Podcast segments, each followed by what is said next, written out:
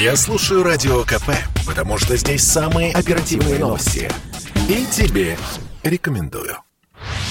Крупнейшая с конца мая группа мигрантов из Африки и Ближнего Востока пытается прорваться в Польшу с белорусской территории. Около тысячи человек с вещами свободно прошли к забору на границе. Варшава стянула границы дополнительные войска. Теперь там 12 тысяч солдат, плюс подразделение МВД. То же самое сделала Литва. Пускать никого не собираются. При этом беженцам удавалось проникать в страны Евросоюза. Об этом напомнил старший научный сотрудник Института славяноведения Российской Академии наук Вадим Волобуев. Насколько мне известно, 5 тысяч, по-моему, все-таки каким-то образом проникло в Германию. Каким образом это произошло? Через Польшу, вот как раз из тех новоприбывших. Мне это неизвестно, но проникли же. Стало быть, есть какие-то шансы. Ну, их же доставляют как в самолетах из Ирака. Стало быть, прибыла новая партия. И каким-то образом все-таки они же проникали в Германию через Польшу. Но мне неизвестно как. Поляки действительно их не пропускали, и у себя они не собираются никого размещать. Как отмечает представитель комендатуры пограничной стражи Польши Катажина Зданович, всех нелегалов, которые смогут проникнуть в страну, вернут обратно в Беларусь. Сами беженцы намерены идти до конца и говорят, что очень хотят попасть в Польшу. Об этом один из них сказал на русском языке журналистам. Мы благодарим Беларуси. Вот Польша не разрешает. Почему? Богом клянусь, никто не уйдет назад. Вот Польшу хотим. Туда попасть. Пожалуйста, пожалуйста. Дайте нам пройти.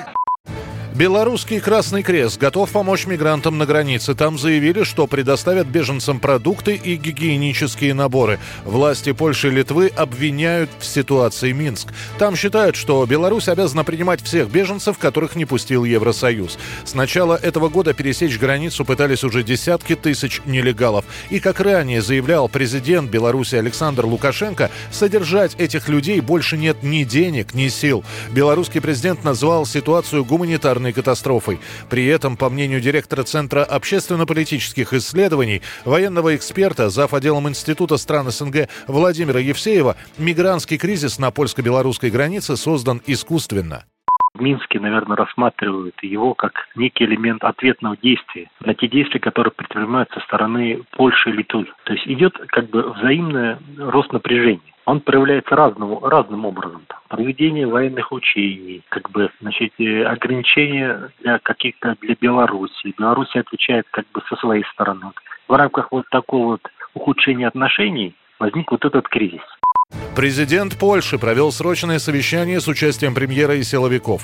Польская оппозиция призывает начать консультации в рамках НАТО. Пора подумать, не следует ли запустить статью четвертую Альянса, если граница будет напрямую подвержена физическому давлению при участии белорусов. Об этом сказал Дональд Туск. Также Евросоюз обсуждает корректировку режима санкций против Беларуси из-за новых угроз. Михаил Антонов, Радио КП. Это спорт неприкрытый и не скучный. Спорт, в котором есть жизнь. Спорт, который говорит с тобой как друг. Разный, всесторонний, всеобъемлющий. Новый портал о спорте – sportkp.ru О спорте, как о жизни.